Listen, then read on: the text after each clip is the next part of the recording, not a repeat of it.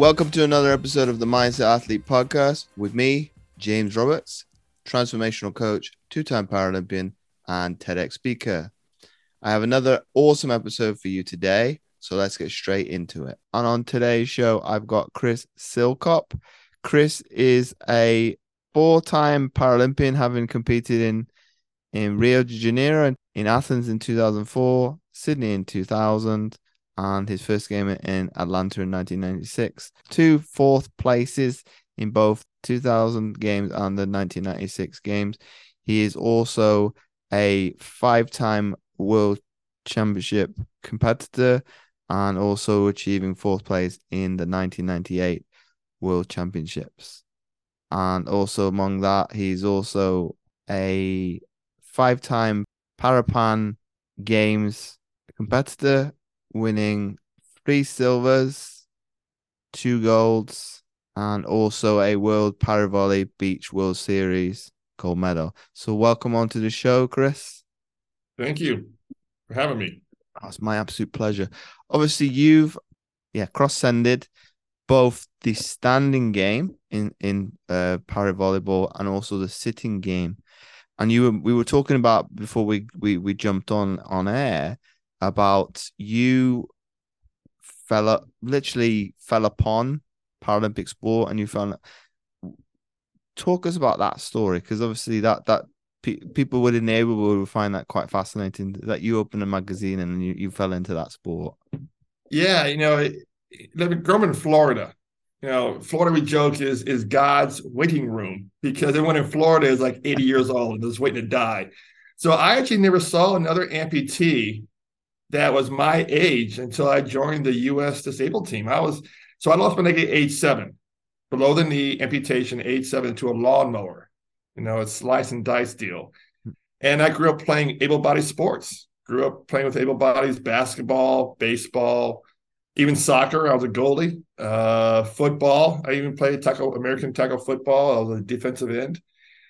And um, I got out of college. I played a little bit of college basketball with artificial leg, and and um, and I was sitting in uh, the prosthetist office, opened a magazine, and I saw a picture of a bunch of guys playing volleyball with artificial limbs. I said, "Huh, I can do that. I'm pretty athletic. I played some volleyball." And uh, that's how I found out. So, as we were saying earlier, in the U.S. in the '90s, the Paralympics was very much of a grassroots effort. There was no national marketing campaign, no corporate sponsorships. Um, it wasn't even really part of the U.S. Olympic Committee. It was all just these little grassroots organizations that were starting these sports, and this was Disabled Sports USA that was running this uh, disabled standing volleyball team. And and I actually had to drive, had to drive eight hours to go try out for the team. Yeah, they were playing in Atlanta and uh, I just hopped into a hitting line before one of the matches. They were playing an able-bodied team, and and I hopped into it. And they saw me how athletic I was and how tall, and six foot six. I said, "Hey, you're on the team." So, so the next tournament, I was starting on the B team, and the B team beat the A team. So the next tournament, my second tournament ever playing volleyball, I'm starting on the national team as what's called the U.S. Open, which is a big tournament, all the best teams in the U.S. And I'm starting there with a blocker going, what am I doing here? I don't even know how to play this sport. and obviously, you've seen down the years because you you mentioned before we started recording that you're on the board of uh, USA Volleyball. How how much have you seen the the the, the game transition in just in just your time with involved in the sport? Um, you talking about the standing game or the sitting game? I'll say as a whole, and then you can offshoot and go in which direction you want to. Well, I'll tell you what. I, I can tell you there's definitely a parallel between the standing and the sit- sitting in the fact that from what I've seen, both of them, the game's gotten bigger, the game's gotten faster, the game's gotten stronger. Um, so standing, you can you can see it. I mean, and also the rules have changed. When I started playing standing volleyball, you could not take the first ball over the net with your hands. You had a bump, you had a forearm pass, everything on the first ball over. the ball was rock hard. And I mean rock hard. I'm talking rock hard. I actually broke the finger of the setter on the French team in the 96 Paralympics because he went up for overpass the net like this. And I came down on top of the ball on his finger and his finger went boop. So that's how hard the ball was. Um, so they made rule changes to add more rallies, both in standing and sitting. But that's the biggest change I've seen. Um, and I'll give you another example 2004. 04 Athens. I was the tallest person in the Paralympics playing sitting volleyball, six foot six. And I don't know what that is uh, in met- metric terms. About two, about two meters. Uh, yeah, and I was the tallest one. And I was second. I was second in the Paralympics in blocking. You know, of all, all the teams. And then 07, I retired. 2015, I come back. My first tournament's in China, right? It's the World Cup. I walk into the cafeteria. I show up late. My flight got delayed. All the teams are eating. I walk in. I see the Iranian Morzega, uh, Morteza, eight foot one. I see a guy from uh, Kazakhstan, seven foot six. I see Germany has a guy six foot nine. Brazil has two guys seven feet tall. I'm looking around going, holy cow, what happened? Everybody went out and got a giant. well, I think I think when because I started in with the national team with the British team in 09. So I played I've played against that Kazakh, but he was he was very very much you just went round him and he's slow he, yeah. because he wasn't yeah. the quickest. Uh, and then the Iranians, oh, we'll get one. Plunked him. He was a bit. He was a bit. He's he's he's very useful asset now. Now, oh, uh, now he's he's a threat now. Yeah. Whereas in the beginning they kind of moved him around, but you could still utilize him uh, offensively as well. Um, I've played against the two Brazilian boys. Um, the Brazil the Brazilians obviously medaled in Rio and they used to be on par. Or Britain's obviously long behind after um the the men seem just about hanging on, uh, which is obviously unfortunate. That you you touch upon funding uh, before we came on with the US one. I think this is an oversight by UK sport. As uh, I have this argument with my family, is they kind of went. They say it should be the other way around, as it should be the team the sports that uh need the support should get the more money. It's like, well, that's that's not logical because in order for the teams to stay successful at the top, they need to have the same investment that they've always had in order just to maintain where they're at. So I, I know they were revisiting how the structure they did in this country after the Tokyo Games. So it'd be interesting what they do. Uh, British basketball has well, they lost their funding after London 2012. They're able bodied and they kind of went, okay, you're not going to give us any money. We're going to survive. We're going to prove you. This only this is the only team sport I think that's kind of got their funding back. But basketball, I think, is so big worldwide, especially in uh, urban areas. There is that development because, well, it's not well, not that easy some, to. And some what you're referring to is what I call the chicken and the egg. Yeah, it is in a lot of these NGBs, national NGBs or national federations, or even the National Paralympic Movement Organization, they say you only get funding if you get medals. Well, you can't get a medal until you get funding. So for a lot of sports, and we ran into this. I'm the chair for World Para Volley for for beach. So uh, beach para volley, we were on the docket to try to get into the LA 2028 games, and unfortunately we didn't. But I ran into this with USA Volleyball, where I said, look, if we're going to compete, we got to get funding mm-hmm. to travel and get teams and and get better. But you said I was going, well, we're not going to give you any funding until you get into the Paralympic Games. I'm going, yeah, but we can't get into the Paralympic Games until we get funding. And this is worldwide for all the teams and all the federations. So somebody so, needs somebody's going to buck that trend and is going to get a head a head start on everybody else. So you're seeing that probably with the the Eastern Europeans uh, with Paralympic sport that they've kind of gone well, we're missing a trick here. And you're seeing, okay, Ukraine going up the, the, the thing. Obviously, long before the, the, the war that's transpiring now. Uh, and then a lot of the Euro- Eastern Europeans thinking, okay, then now this is a threat. Um, obviously Russia before they got banned for more doping kind of things were starting to pump infrastructure and, and you were seeing a view, world view shifting. I think Africa hasn't quite grasped it yet because they've got their issues of almost um it's not almost they literally they shun the people that wanted to say, Oh, you're like you're beneath it. So if, if they change that belief system, that continent becomes a threat because they have nothing. So they will literally, you, you're seeing it with the South uh, South Africans. So if you said that for the rest of the continent, th- those people are quite uh, resolute. You see it with the black African American athlete in the past as I'm going to stop at nothing to get out of my situation for my family. And if you're in my way, come hell or high water, well, that's your choice. I'm going to go through you. I'm going to go around you. You choose.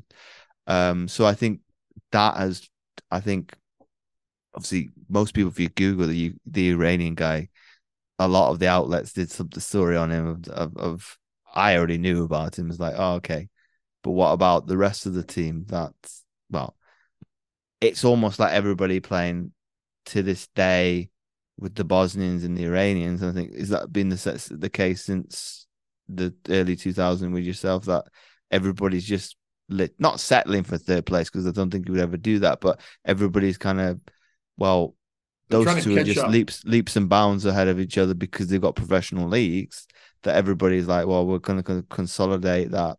If we get third, that's good. If we can get anything higher, okay, we're going to need everything to align for that to obviously materialize. Yeah, yeah. Iran and Bosnia in the top two teams, and, and, again, they have the feeder system. They have the infrastructure. They have the pro leagues, the clubs. Uh, that's one of the disadvantages that the U.S. has is um, the size, the pure size of the country. Trying to get players together enough to play one thing we've done recently in the U.S. we have the U.S. Open where we have a, a sitting volleyball division, mm-hmm. but we allow able-bodied players to play. So it's a mixture of able-bodied and disabled players, and it's worked out real well. It's been a very competitive. Actually, we've had a few U.S. Olympians. Kevin Barnett, he a three-time Olympian on the standing team. He gets a team up out of California, and and it's always fun to jaw with Kevin through the, the Nick because he's talking trash, I'm talking trash, you know, and we're going back and forth, and it's it's it's it's fun. Um, you know, we do it in, in not not a mean way, but uh, just in in a in a fun competitive way. But you know, and I think able-bodied players playing sitting volleyball, I'm I'm okay with that. I, I think it it just grows the game because it's one of the few sports you have in the Paralympics where I think able bodied and disabled can play on the same level. You know, wheel, wheelchair basketball, I think, is another one. You put able bodied person in a wheelchair, they're at a disadvantage because they don't, you know, haven't used it their whole life. I've, I've, I've done it because my second cousin, he's retired now, but he played professionally uh, over here uh, and a few countries in Europe. And my dad's family's from Kentucky, so it's uh, basketball's a religion uh, mm-hmm. there and uh, him and his few of his teammates that were in the professional team local to me, about thirty minutes away, they so their center even got in a chair. It's like, oh, this is hard. And the dude, I think he's probably like six foot nine, sat in, well, he was sat in a guard's chair, which makes it probably even worse. But couldn't hit, couldn't even hit the um the net. Thinking, guys, so so so when people ask me that question, well, how hard is wheelchair basketball? Well, technically, it's more difficult because the hoop's the same size, same height, so that makes us the better players because uh, and I was somebody was asking me how do they improve their explosivity from my coaching perspective. So I found like studies and there's a lot of using a lot more anatomy to to to just do free throws and shots like that. So then, thus, if we went lower disability than ourselves, so say the ones with cerebral palsy, uh, muscular dystrophy, and, and keep going down, they haven't got core function. They haven't got the use of the ability to cheat and use their legs to power through the chair to get a little bit more of an arc on the shot. So to hear somebody that plays professional basketball of go, oh God, I commend you guys. And just to for me to kind of show something different, and then they might go back uh, uh and, and see in their locality as always where where maybe this wheelchair basketball thing that I might be able to contribute to maybe give it a little bit more exposure. So it's something that uh, British volleyball did as well in terms of getting the numbers up uh, at uh, more recreational but still wanted to compete. We had uh, able-bodied player. My uh, my assistant coach who's out in Kuwait now, but he played and it was a lot easier to have a conversation with him than the head coach because the head coach never got on the floor. It's like, oh, you need to do this, this, this. But look at these teams, you know, Bosnia, Iran, they're not moving. It's like, yeah, yeah, but they've been playing for years and they could probably almost preempt where the ball's going to go before probably somebody's hit it. Whereas we've, you can't argue with a coach anyway. But as in, in my head, it's like, yeah, but if I'm reactive and the ball doesn't hit the floor, it doesn't matter. If I move one inch, one meter, I, have seen from watching just things on social media with with yourself now involved with the team, it's a lot more athletic than I think people assume. They think sitting volleyball. Do you think that's why they made that shift to para volleyball so that people don't assume it's in a wheelchair? Because I got that question a lot. Oh, do you play in wheelchairs? Thinking, I don't know how you make that work, but yeah, I I think people think that just because when they think of sitting down, they think of the wheelchair, and, and they're much more familiar with wheelchair basketball because honestly, wheelchair basketball is has a popularity level that's way up here, while sitting volleyball is way down here, and it's a matter of educating people, and um, so I think the more we do it, and in the U.S. we go to a lot of junior tournaments, so we'll have these big convention centers. We'll have 100, 80 to 100 volleyball courts set up for junior volleyball, and we'll bring in a sitting team and we've gone to do demonstration. And our court's packed. We have girls who want to play you know all day long sitting volleyball. It's something new. It's fast paced. In fact it's funny kevin barnett i mentioned earlier he tried to get some of the other olympic players to play sitting volleyball. And they go oh no we don't want to do it. That game's too fast so so um they and they recognize how hard it is to move on the court once they get on it because lose a, lose a couple you're not used to. Just lose a couple limbs, then that helps you out. well, we've we've often joked about putting Kevin on a mo- on a motorcycle or some other guys on a motorcycle and try to get them into an accident just so they could play on the sitting team. What what is what's that article about Karch Kiraly? Is that a demonstration one? Because I was like, I'm sure he hasn't lost a. I'm sure he hasn't lost a limb. No, he has. I'm sure it probably is just a demonstration. I haven't seen Karch play sitting vibe. I don't know. I haven't seen that article, but if he did, I'm sure it was just a demonstration about it. Um, and, and, again, we, we talked about classification uh, and, and working within the classification rules. Some countries are better at um, how can I put this? Well, I don't say manipulating, bending the rules but they're has better. It, has, at, has it changed slightly from? So, so people got some context. And when I was playing, you were either disabled or you were minimal disabled, and that was it. So, th- if you were missing a body part, you you're classifiable. And then if you had, this is probably where it, it uh, because we had uh Richard DeBell, so I'll give him a shout out. Uh, he he he played standing for gosh, I'll say probably two decades. He anything you you think of in, in this country, he he'd won. Uh, so he he had I think an ACL tear, so like pretty bad one that he wasn't able to run to jump, and like probably could. And same with obviously Kendra Lancaster, you know, uh, married married later. Uh, one of my teammates, Ben Hall, so obviously Kendra Hall now.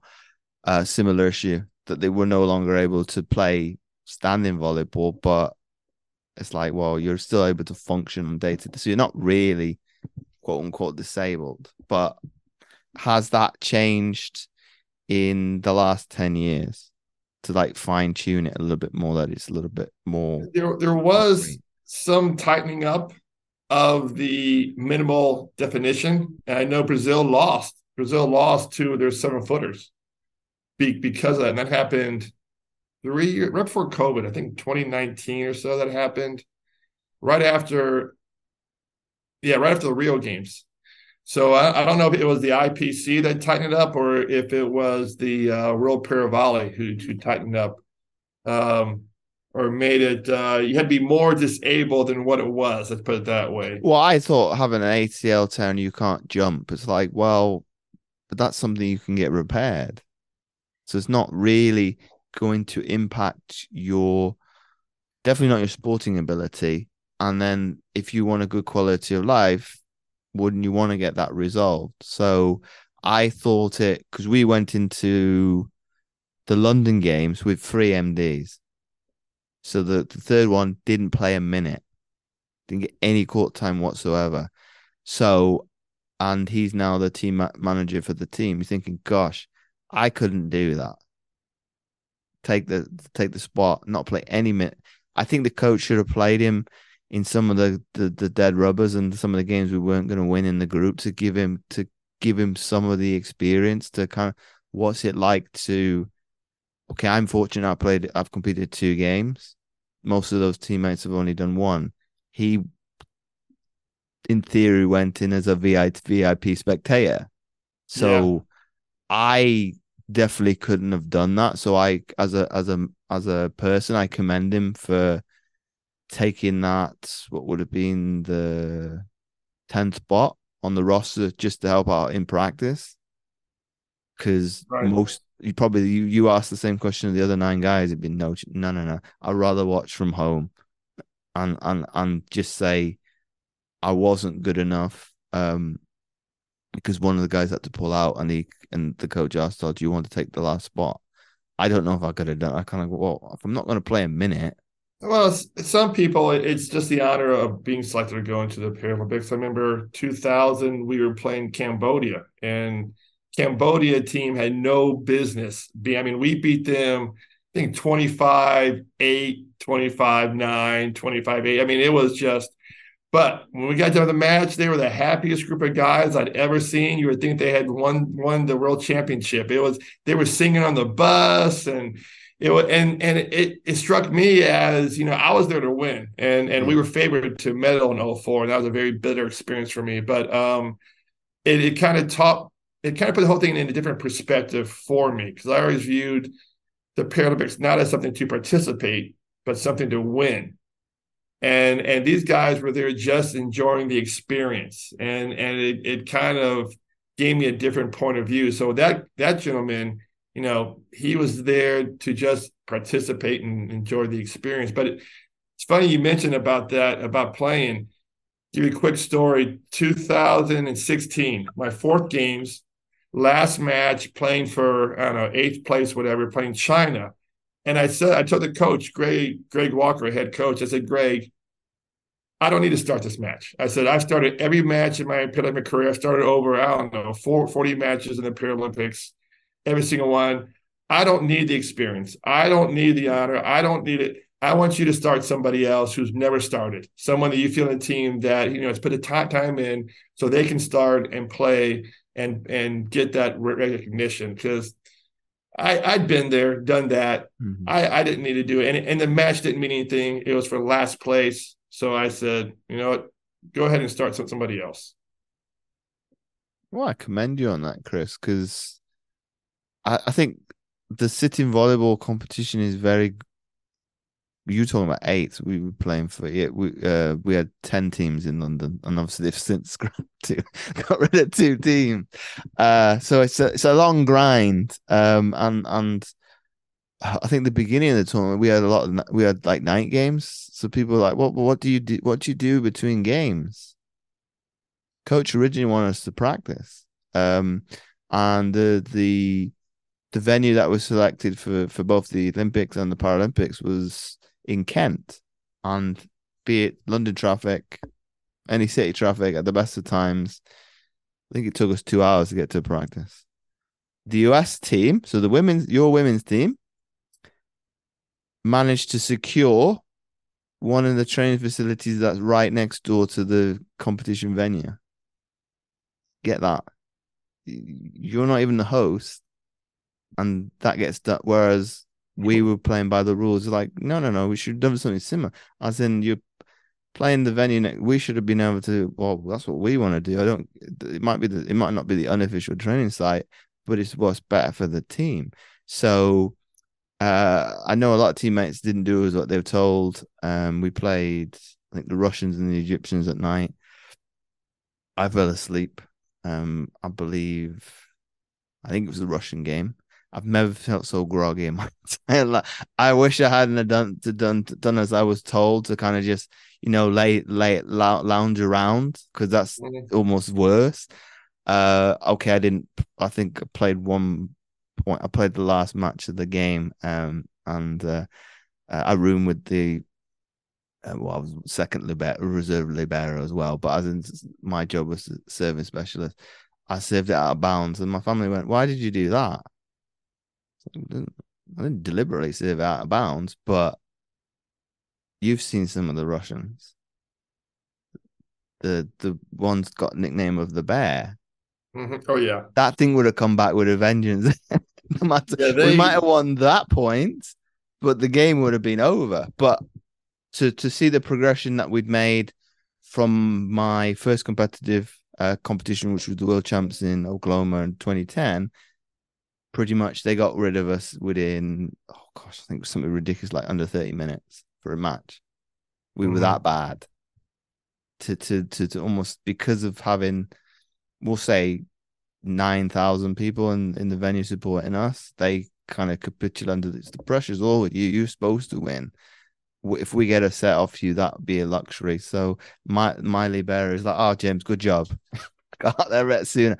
Uh, and obviously I played not much of that impact. Uh, probably played my worst game of the tournament against the Brazilians in the in the in the placings and they went after me in terms of because I because what we had been doing throughout the tournament. If I didn't get aces, I didn't get anything in, I get substituted off. Whereas the coach decided to keep me in. That would have been probably like game five of the tournament. It's like, well, why don't you do that from the day one? Because I'm good enough, and I practice like that. If he'd got hurt, I'd have to take his spot. So why didn't you have the the I don't know confidence in me to didn't help me because my confidence was in the toilet. Because it's like, okay, I'm still on. I'm making mistakes. I've actually watched it back, and I kind of went. The team could have rallied a little bit around me to kind of go, okay, it's okay. You, you're not making deliberate mistakes. So they targeted me in that match on purpose. It's like quite fun watching the person's eyes. I was like, yep. Uh, whatever you make decision wise with your blockers, we're going I'm gonna serve it to make it awkward for you. Um, so it was a nightmare for me. That that that particular. That's probably the worst, and then I think probably the highlight of that tournament is probably getting an ace against the Iranians. So I use that in my my, my social media stuff because it doesn't it didn't rarely happen that the ball doesn't come back. So I was like, yeah, oh, that yeah, I think Iran. Yeah, that's that's an accomplishment. So so I'll take that. But for for you, obviously sitting uh, and volleyball has, has changed from the standing to sitting to have you done beach sitting volleyball at all no no i haven't done beach uh, i did uh, standing so i'm actually the only player in the world to win a world volley sanctioned tournament in standing sitting and beach wow. but standing beach but i've never done sitting beach and when when you when you say standing beach, is it the the con, the conventional two on two? Three. So it's three person. Okay. Is that because of it's a little bit more difficult? Um, obviously disabled people can relate with this and just going to the beach. Is it just for the, the, the making it more difficult to be able to move around court because just of the sand? Yeah, I, I think it's two reasons. One is that and two, with a third person, you could have a little bit more variety in the disability spectrum. So, best case scenario, like for us, you know, we won the world championship is eh, me at the net, six six blocking, but I'm a BK amputee, but I also set. Then my two other hitters in the back, you know, who are playing defense and passing, they're missing a half an arm, or maybe they're missing a hand, but they have two good legs, so they can their mobility in the sand is much better than mine.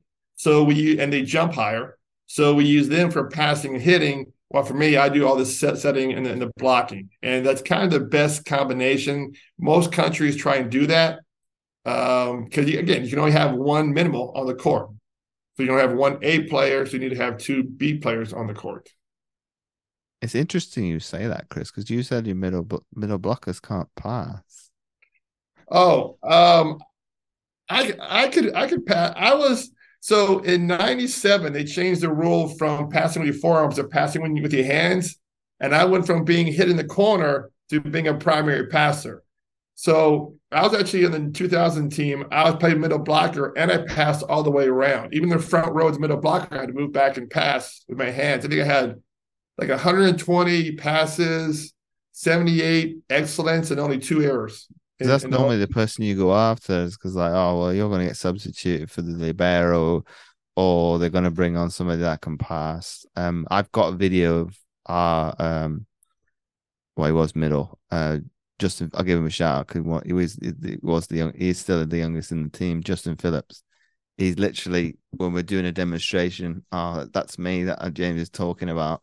Um, that I got to come on and so because people are like, well, why does this person have a different color shirt on? It's like, well, that's one of the primary rule rules. Either the person's no good, um, they're having a stinker, uh, and obviously, well, I think th- th- that position is undervalued because ultimately you've got to do everything perfectly. If you don't do something right, it's like, well, why didn't you do that? It's like, well, they're not machines, but that's one reason when I got the other position given to me, like, yeah, good. Because if you make a serving mistake, it's not big. Obviously, it's a big deal, but as it's not, it's downplayed. Okay, you're not in the flow of the game. Thus, the mistakes not you. You almost. Uh, how would I describe it? It's I won't say it's no big deal, but as in it's downplayed as okay, it happens. We'll move on to the to the next play. And the only praise that I well I received from the coach was against the Moroccans because I was able to give us a separation. I think it was set number one, and we went on to win the match 3-0. So, and he's like, it should have been free for free. The the the, the referee missed an ace um because he didn't get enough touch on it but I could see it from the other baseline that the ball changed direction in his hands. It's like, well, you might have blinked at that particular moment, but everybody else in on court knows that that, and it was a libero as well. That should have been an ace. That's a, and I was like, I've always contemplated, could I have served out for the set from the stress? Uh, and I had a chat with their coach after the tournament because they literally tried to ice me they used up both timeouts, substitution, and then I hmm. got two aces in a row. but Good. what what what my teammate did, he said, forget all the people in the crowd, and think of you. You're just in it, at practice with nobody in the gymnasium, and I that was a mate. So the second time I was like, we were all laughing in the huddle. It's like the coach is giving us what we have to do, just go out and execute. And to be able to do that and then when I watched it when it was on YouTube that night, I was more stressed watching it back than actually doing it. So I think it, it, it shows that some people I don't know whether he was stressed himself, but he was ex he's ex-military. So this is probably not, sports nothing compared to a war zone. So for you, Chris, would you having a hiatus of nine years out of the sport? What brought you back? Um I was asked to come back, but really it was missing the camaraderie of a team. Um, I had moved to a different state for work. I didn't have that many friends where I was at. And I got a phone call from a guy from Florida. They were putting together a, a, a Florida team to play at the US Open. Our team went and we actually won the US Open that year. And in the finals, we beat a team that had a bunch of national team players on it. So we went out to dinner that night, and a couple of the guys from the current national team mm-hmm. joined us, and and and we had a great time. Laughed, cracked on each other, joked the whole time. Nothing but just just laughing for two hours. And and they said, "Hey, we could use you." I said, "We could use your hitting and your blocking on the U.S. team. We qualified for for Rio." And uh, you, you know, you think about coming back, and so I had a conversation with the coach, and and um, actually, no, at the time they were in between coaches. That's right. So I came to the first training camp. Uh, Eric Duda was a, a, beach partner of mine. He was a captain of the U.S. sitting team. Eric talked to talked to me about it. Said, "Hey, you know, we could use you. You could come back." Um, they started paying us also, so that that didn't hurt. so I started getting some money finally for playing sitting volleyball. Where before I, I never got any money, so that kind of helped uh, helped sway me. But the main thing was I enjoyed. I went to the first training camp and I enjoyed the guys on the team. If we were if we had seven jerks on the team or eight jerks or idiots, goofballs, I wouldn't have come back. But I really enjoyed the guys on the team, and and I had to you know I had to prove myself. I was I've been gone for eight years. Who's this clown coming back? We've already qualified for Rio. He comes back just to play in another Paralympics. And I tell that's not the case. I'm coming back because I'm enjoying the teammates. I enjoy the experience. And the other part of it, my kids had grown. So the reason I quit originally, my kids were uh, seven and four, and they started playing youth sports, and I didn't want to be gone for that. So that's one of the main reasons why I stopped playing. They're now in high school. They're done playing sports, so it freed up my free time to travel and train and do what needs to be done. So it was just a lot of things fell into place that seemed to work. And and you know, winning's important, but I actually now enjoy the experience and enjoy my teammates much more than I did before I retired the first time. Do you do you think that is more of an west? Because I can I can appreciate what you're saying, Chris. In terms of we go to a part, I think it's more of a Western view. You don't see. I think Brazil might have switched, but you would you would class probably Brazil previously in the past as a Paralympic nation as oh they're just going there to compete. They're not there to win.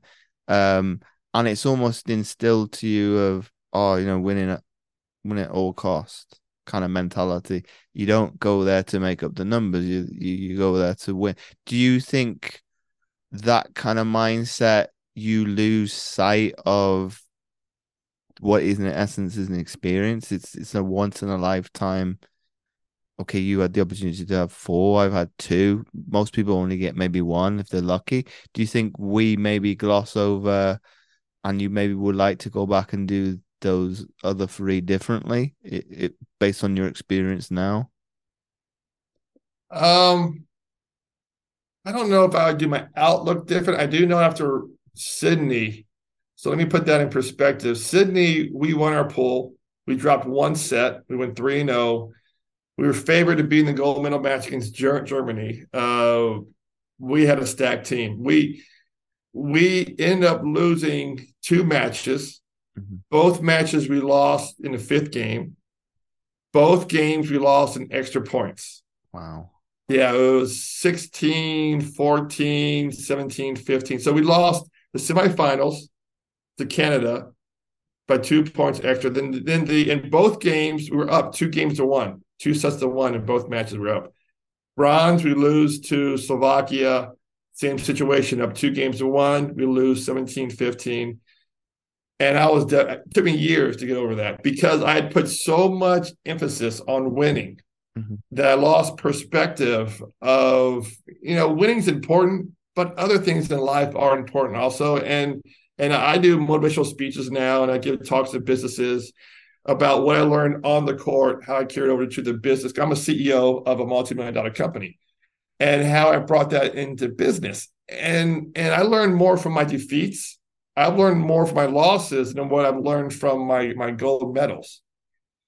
And, do you think do you think that's why and I apologize for interrupting you. Do you think that's why some people have a skewed perspective on sport because they only see the finished article in most cases? Okay, Instagram, TikTok, social media is opened and showing behind the scenes um, because people are interested of oh what does it make to make the cake at the end of the day not the cherry on the top do you think because the outside world have this perception of you know success is about winning it's about da, da, da, but you and I would both agree that there's a enormous amount of sacrifice uh, the opportunity obviously cost that's going to be have to be in order for you to be successful something is going to have to fall by the wayside. Yeah, I social media, don't even get me started on that that topic. I think that's gotten way out of hand. I think that's just ridiculous how how warped social media has gotten about stuff. But now don't get me wrong, wrong. I I, I play to win, but I, it's it's not it's not the um my life doesn't circle around winning. It doesn't make up who I am. It's it's not, you know, whether it's not life or death mm-hmm. for for me, as at one point it was. And and and when when winning is life and death for you, when you don't win, what happens? It's death. And and I was in a very deep, dark valley for a couple years after the 2000 games because winning was life or death. Everything I did up to 2000, since 98 World Championships, was just about medaling. And to come so close and to lose it like we did twice, um, it, it, it took a long time for me to come to grips. I mean, you know, as you know, you get get a ring, right? Or at least in the U.S., all athletes get, get, get, a, get this big ring with diamonds in it, you know, for participating, being a U.S. athlete. I put mine in a drawer. I couldn't even look at it for years. I couldn't even look at it because it reminded me of of just the failure that I thought was the the, the 2000 experience. I, I and, can um, I can relate that with obviously most London no, but because um I know we, we had expectations of the team to finish in the top five, and I thought that was a bit. You're on Clyde Cuckoo land. Um, I, I know my teammates. Yes, in an ideal world, that's possible, but I know my teammates. Uh, where we finished in eighth, I thought that was probably where we were at at that particular time in the journey. Uh, if we were able to probably keep that team together longer, gosh, it would be very, very hard to make another games, but we would have made progress and chipping away. Um, so I think for me, Beijing, I can relate because I finished fifth, uh, and um, video, I finished about that far off fourth, so I can relate to to how you feel of it took me probably years to process what is success as in well I'd I'd always say out to I want to win a gold medal I can't answer you even to this day why. Um, I just did, but in terms of when you see your teammates left, right, and center, oh, bronze medal, gold medal. What have I got to show for it? What what what what what have I what have I achieved at this games? But who finished fourth? They got left in the blocks. I'd rather not be them, and they did that at two games in a row to finish fourth. So I so yeah. they they could probably feel your pain. So for finishing fifth, is it easier?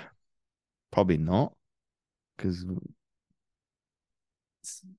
But to be for that to be the first sport in in in in in in the Paralympics, I've made the first of everything, first British athlete in that sport, first finalist, uh, and to see that um, my classification has been won the the the, the game the gold medal in, in Tokyo and then and Rio. As I won't say I was the first person. I I I was the bigger person to kind of go congratulations. I wish that you would have been around in my time, and then what would have been maybe something different. But I kind of went well. Um, I think she would have been in her twenties for five years ago, so she'd been ten years old when I competed. So okay, that's unrealistic kind of go. Uh, and just to put things into perspective, as if you or I now in in in our in our wiser years could say to say maybe in in in our teens, you get to materialize being a professional athlete, travel the globe, and go to some of these. I won't say the look the, the hotel and the the, the sports like luxury, but as in to get to these some of these far flung countries and you get paid to do it and you get to do it for I think yours is about a decade and a little bit longer. Mine yes, please.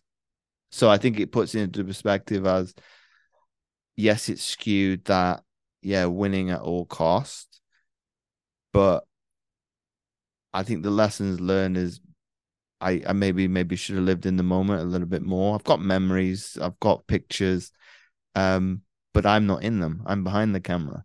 So thinking, ah, oh, selfies didn't exist no. when you and I are talking. It'd be it'd be odd of you were to take a normal camera and point it toward yourself. And you'd normally ask somebody else. So that is people assume, well, where where are you? It's like I'm taking the picture. I've been in some of these uh amazing the bird's nest, the water cube. I wouldn't call the a, a, very special venue, but but some of these iconic venues, uh, I'm lucky that I've spoken to a lot of American athletes to kind of go, well, what what what do you envision for LA for yourself? Do you want to be the spectator? Do you want to be the? I'm going to ask you that question, Chris. Do you would you rather be a spectator because you've had the privilege of competing on a home soil already? Would you rather be the spectator or having one more one more shot at competing in front of a home crowd? You know, probably compete again. Um,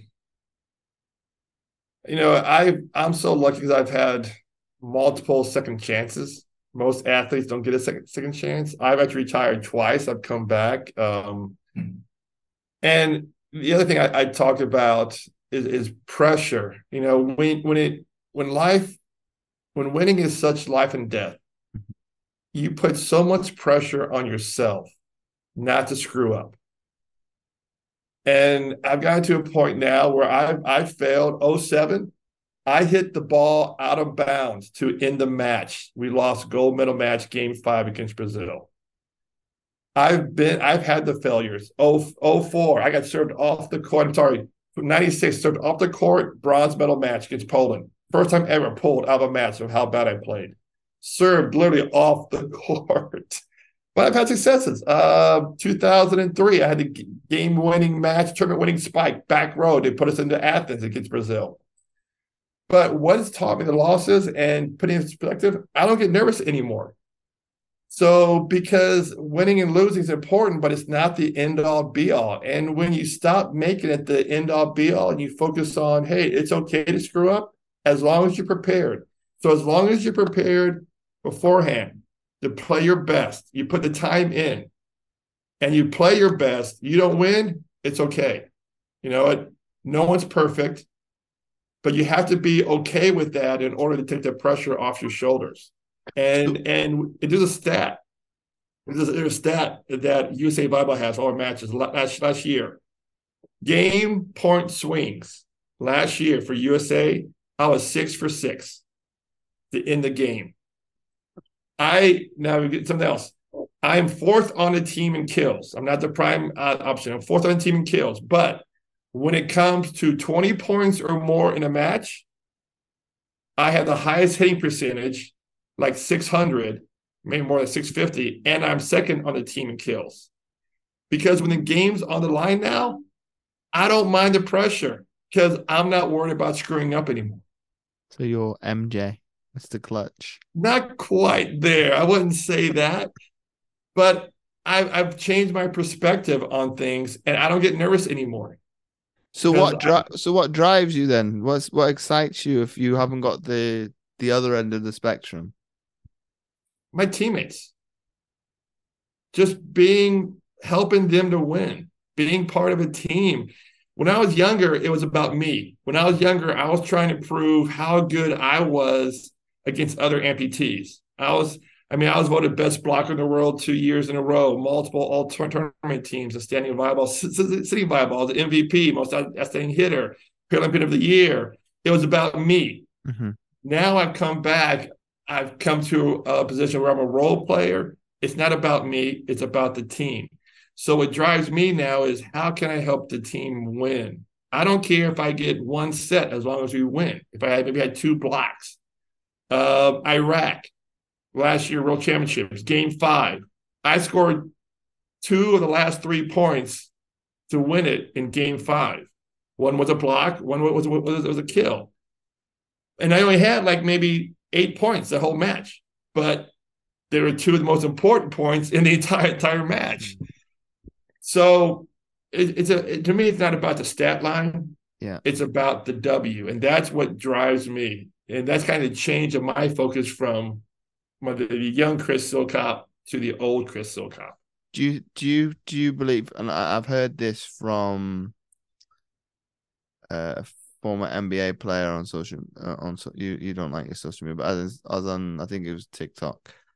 Uh, he he believes that the current crop of, of basketball players they're more concerned about the stat sheet as opposed to the W. And obviously, you and I are old school, as in that doesn't matter. As I think people get obsessed with, oh, how many points did I get? How many kills did I? Da, da, da, da. Like, well, I'm an echo what the basketball player um said. I'm, I'm I apologize, I can't remember his name, but I think at the end of the day, the most important thing when it's competitive sport is did you win? When it comes to it, there's gonna be a loser, there's gonna be a victor, and obviously there's not very very many American sports where there's a draw. Yeah, yeah, I I couldn't talk about the NBA nowadays. He could be very well be right. I, I remember I watched a documentary now on Netflix about Bill Russell. I've Bill start, Russell, just, I've just started that. Yeah, Bill Russell won 11 rings, you know, and, and, he had the mindset, you know, what does it take for the W's? That's what counts. And um, and we do have a player, I won't name it. We did have a player on a team who would check the stat sheet after every match, every practice, and, and he was concerned about the stats. And and honestly, I haven't looked at a stat sheet in probably a couple of years. I remember I looked at the one I just mentioned about last year about game points because I, I, was curious. Um, when it, when it comes down to the end of the match, end of the set, who are go-to hitters, and that's what I wanted to look at from a team standpoint. That's where I stumbled upon my, my stats. I was surprised, honestly. Well, that, um, to, to, give people some perspective, as in both you, both the US team, both the GB team, back in the day, they got a stats man every game. Literally, you if you were obsessed, that person, he or she could give you that information. Well, what's even worse now, the US, we actually have stats for practices now. So they actually stat our practices also, so the coach can make a decision on on who's performing during during practice instead of just being a observation type deal. Yeah, but you could just have a bad practice. And be like one, of them, and, one of them days. Obviously, but, at that at that level, it, I understand where you're coming from, Chris. In terms of that, could make the difference between whether or not you go you you go on the team or I go on the team because they want to see in a high pressure environment who's who's more versatile, who's more dependable in those those cutthroat environments that a if the if the shit hits the fan, yeah, that person's gonna perform. Whereas that may person may not, but that person that's underperforming, for example, may not do very well in that practice practice setting, but they don't crumble under pressure in the real in the real setting of what is a competition, which is you can't really really prepare for without obviously experiencing it. Right. Yeah. Also, it goes back to your position. So somebody may be good on the left side, but not so good on the right side, or good on the right side, and not the left side or the mid middle. So it kind of you know gives the coach information, feedback of where they're performing better, or what position. Um, but you you mentioned about um, experience in games. That's kind of where the U.S. team is now, where we finished uh, sixth world championship, best finish ever for us in, in the worlds, and we took a game off of uh, Bosnia, and um, we yeah, beat Ukraine for first time don't, ever. Don't, don't don't forget you also did it in Bosnia.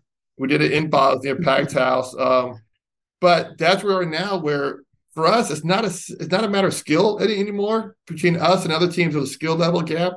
Our skill is there across the board. It's a matter of experience during matches. It's the international play, as you know, playing in the gym and then playing an international match, two different environments. Well, that's and, that's. I think that's where you as a continent, I'm going to put obviously because this is the only one that's north and south not divided. You guys have a disadvantage, say, with European nations because okay, they've now split it into. Uh, I think GB is in now the the B division, um, because they've been to be, but everybody used to be. So I've played against Bosnia multiple times. I've played probably played Iran three, four. I only played. You played for nine years. I only played for four years, but I probably maybe played equally the number of times against that opposition. So I played the Russians four or five times, Ukrainians four or five times. Um, Yeah, just so- because of the region I'm in. Yeah, that's what we talked about. Where for us, we make it eight matches a year, if that international matches. If you're in Europe, like where you're at, you're going to get 40 to 50 international matches a year because you can drive, you know, two hours and play international match or play friendly. And that's where we talk about playing Canada more. But again, that only gets us so far because we end up we're a notch or so above Canada. Canada's improved, don't get me wrong, they've gotten much better, but they're still not at our level yet. So they don't push us as hard as if we had to able to play Germany, you're able to play Bosnia, Ukraine, you know, a lot of the other countries in Europe who are stronger. And that's where we, USA Volleyball, actually im- improved our budget by $130,000 this year to play in more international. Yeah, to, because they saw what we did at the Worlds. Say, oh, well, now now they're, but about before is you can get, you got to get improved to get money, and you, Yeah. you can't get more money until, until you improve. So we've improved. So they're going to put more money into our program to help us play more over in Europe. Of course, the other problem is for us, half the team works. Like for me, I have a career. So now you use vacation days and having enough vacation days to go over there. And then you have to balance that with your family life and them complaining about you using your vacation days to play volleyball. And so there's other factors outside of volleyball you have to balance for a lot of the US players. Well, that's probably the luxury I had at the time I was playing sitting volleyball. I was in my mid twenties, finished college, finished university. I had no responsibilities. It's like, okay, this is opportunity to go full time and centralizing a program, virtually similar to you guys. Uh, with uh, I think I believe it's the women that did it first in UCO. Um, that we we almost did a carbon copy in London that they picked like ten people and I was one of them. Like, yeah, I went full time before one game. This is what happened. I'll give it a year, see what happens, and obviously the rest is history. Um, so for for me, those early days, oh gosh, the body is very brutal on the body. On the body, going from I, I don't know, say once or twice a week to doing two a days. Uh, that first week was I couldn't sit down properly. it was it's just your your your backside is not designed for being wanna- a floor map. You you you want to hear a funny story? And you talk to other US players, they'll, they'll back this up. For the first number of years, I actually sewed knee pads into my tights. So I actually had knee pads on my butt when when I when I I- played for like the first five six six years of sitting volleyball. That's well, that's ingenuity. Yeah. Being- Now, being- being You have to get gel knee pads, not the foam, because the foam will will scrunch up and won't come back. The gel ones will come back. I heard that also. Well, it's it's using common sense of if you say, um, I believe if I remember rightly, say Ukraine, the Russians, you know, with the long trousers and things like that. So each country kind of has their own, we'll call it style in terms of how they mm. dress. Long black, because if it's black and you butt lift, it's hard to see it. Yeah, with the court's bright color. Still, it's a sha- shadow in the shorts. The pants are black. The sha- shadow is black.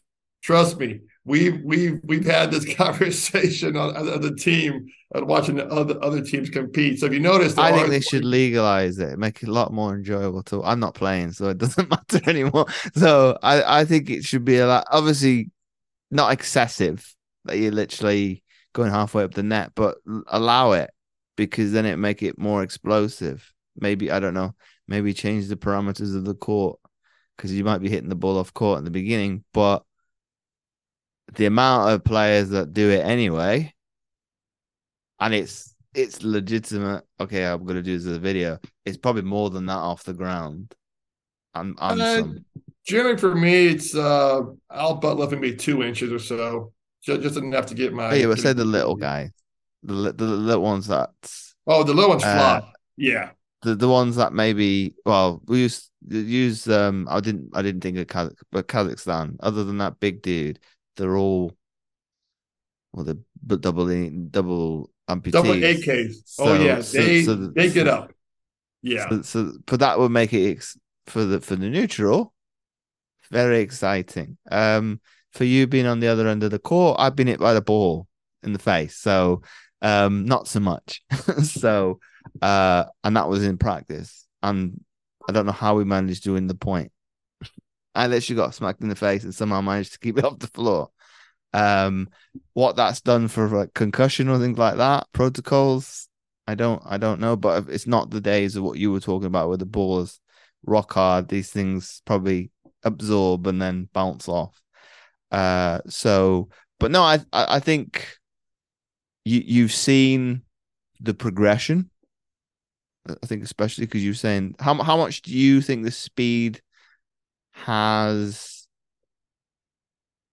incrementally increased relative to we'll take your age out of it, but as in from when you retired, the the the first time we're sitting to coming back now, how much the athleticism gone on leaps and bounds? Yeah, it's gone up. The game, I'd say, has gotten probably fifty percent faster. Um, the old days, you had these high balls to the outside, and people just bang the balls at the top of their hands. Then all of a sudden, you had Bosnia and Iran come out. You know, I think around 2011. No, sorry, 2007 with these shoots, and they started going much faster. So the middle blocker couldn't get out there in time to get the out ones. And then you started going with these shoots to the middle into the gaps, and so I think I think we have to take that that as some of the credit for that because we got in in, in um very with the coaching staff and the setters, they got very creative in terms of okay, we don't have the luxury of being very, very, very big.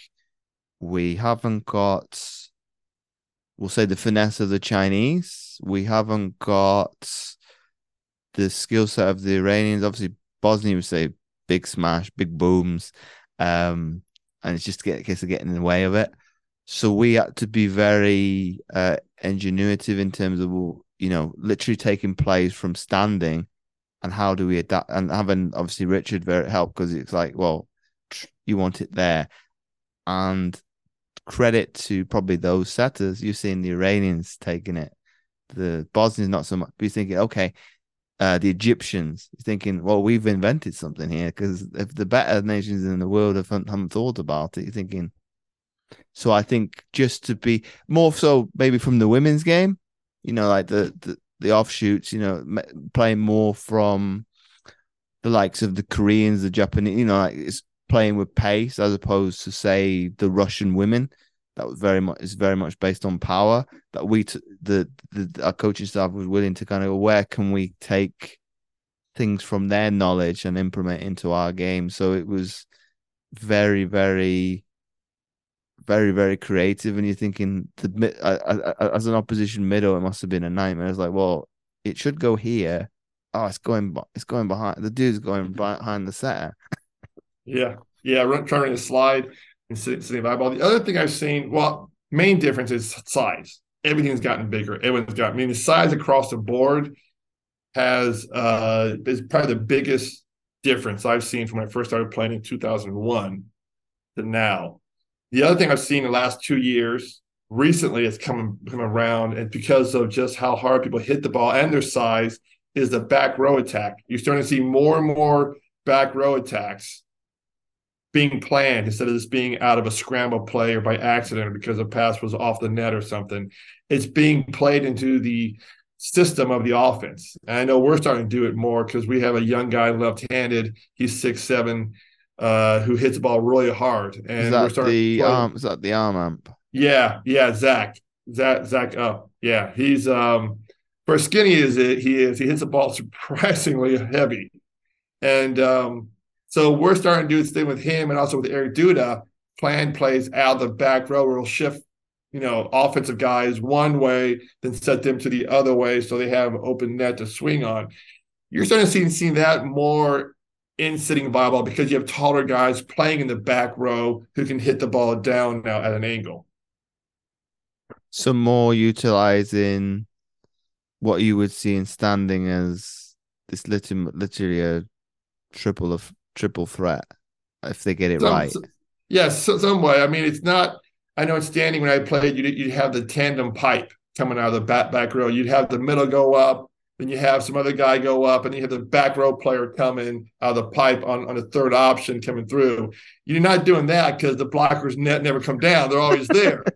so, so you got to try to move the blockers out of the way, and then open up a lane for your back back row to hit. Well, it's it, it, it's it's it, even even as a as a bystander now, it's it's it's interesting how I can still read a defense from all the years that obviously studying. Well, okay, if this person does this, you serve at that person because then they're out the attack. It's like, and if you can't receive badly, okay, you're not going to be and, back there very long. and the other thing I've seen again, last three four years that didn't happen a whole lot earlier are top spin serves out of the baseline serve. So back when we first started, everyone served floaters, you know, floaters, floaters. Now you have Russia, I think the bear, I think that he was the first one I saw do it where he was aiming for the hands. He hit the ball so hard, he's aiming for the hands on the block because there's no way you're, you're going to, odds of you putting that ball down off the block are slim compared to how hard he hits it. So now you're actually seeing top spin servers. Zach on our team's one of them. The the bear over in Russia is another one where you actually aim for the hands and and if it goes over the hands, usually it's going to go out, out of bounds because well, you're not going to get you're not going to get it no matter yeah, what because the right. But so you're seeing more and more top spin servers out of the back back row, and I'm one of them. I don't aim for the hands though, but I'm a top spin server out of the back row, which you didn't see that eight nine years ago. They were very very few. Well, I tried to mix it up, and that's where I as a server, I'd probably talk to the coach because you've got you assistant coach, you've got more experience in volleyball. What can I do to make it an absolute night? Because I couldn't, I, I, probably could, but if it was top spin, it's going to be going out of bounds more often than not. Uh, and the more we'll call them savvier players, is going to leave it alone. It's like, yeah, it's going out of bounds. If it goes in, hey, well done. Can you do it again? Uh, so mine would literally practice was fun because not it was it was almost like you were saying of uh, of yesteryear of trying to prove something to others. Like I'm gonna make you look a fool today, and then take you out the offense and and make it as hard as possible. So you probably weren't going to face some of these serves that's going all over the like more like women's game. That's it's literally you don't know if it's going to go in or out, so you you've got to play it because it might just about clip the line and, and, and literally if you're leaning out of bounds trying to throw a pass back in, could get called for a carry, you name it. So to to see some of I think they ran, I think the dude was in the back court, uh, front court player, and literally just beam, boomed it at him. And but if a ball's doing that and you're trying to take it from your waist, maybe maybe five out of time, five out of ten, you might be able to get it up, but other times you might get. He literally couldn't get out of his lap, and the, it fell right in front of the setter. And couldn't do anything with it. So I was like, okay, and I couldn't, rep- I couldn't replicate it because I rushed myself. So I just just take my time and kind of go. Because not many of team players going to do that, so that uh, and then the Moroccans were maybe a little bit more ex- less experienced. First one, bang, straight at the guy, straight through his hands next one, he let it just literally go over his head, and it was that far in court. Mm-hmm. Thinking you can't, you can't do that. You got to follow it out, and then go from there. So the the progression and it's and it's very very very very difficult to control some of them the serves that you're talking about in terms of if you get it slightly wrong with your you you, you can't use your hands to that because it's there's too much uh, ver- uh, velocity on on, on, yeah, on the speed. You just can't if you maybe break a few fingers, and if you don't get the dig right, you're gonna put it. You're gonna shank it. Mm-hmm. Um. So I'm happy I'm retired. so, so to not have to have to experience it and and say even in warm up because what you're talking about, I would literally do it on purpose. Stand right on the two meter line and take those impacts from the spikes. Like he break the arm was like black and bruised.